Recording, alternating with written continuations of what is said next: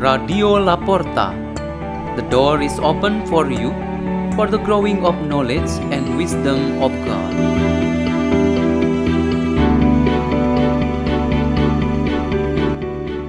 By Yan Armand Tosim, from the Parish of Kristus Salvator, Jakarta.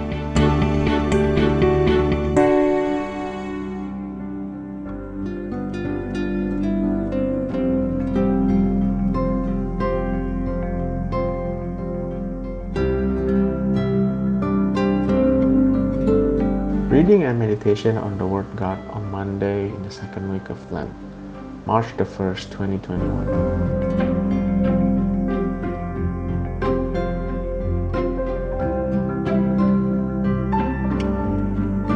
The reading is taken from the Holy Gospel according to Luke.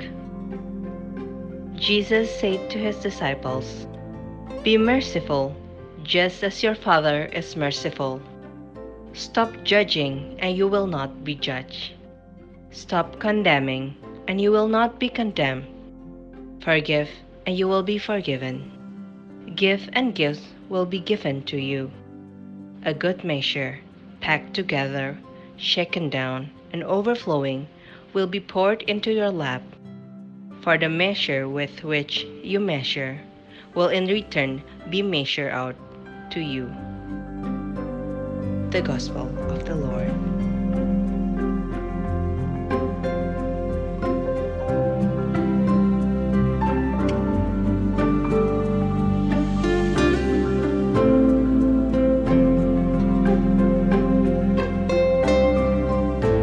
theme of our meditation today is, "Lord, look not on our sins." This sentence is taken from the prayer of peace that we always recite before the Holy Communion in the celebration of the Eucharist. There is a close relationship with the removal or remissions of sins with peace. People who are free from sins, or those who are forgiven, we can be sure that they experience peace in their minds and hearts. In reality, it is not easy to always avoid sin, especially if the sins are from within ourselves, such as from our mind, heart, and mouth. We often repeat the same mistakes. When there is no repentance and no reception of the sacrament of reconciliation, one may feel nice and comfortable living with sins. There may be more and more sins accumulated, and the person is no longer aware being a sinner, even though he or she actually commits sins. Therefore, this prayer that says, "Lord, look not on our sins," is an expression of our unceasing petition while we are still alive. If God really looks on our sins and we are only considered as sinners, we could be as useless as dust that people simply trample on it. Instead, we ask God to give attention to the fate of every one of the believers. We are sinners, and yet we have our faith. Maybe many of us have even a strong faith in the Lord. This is shown in the act of confession that confirms ourselves as sinners who have done wrong, as it is preached in the book of Daniel in the first reading today. Jesus Christ made only one account for our sins by the sacrifice of himself on the cross.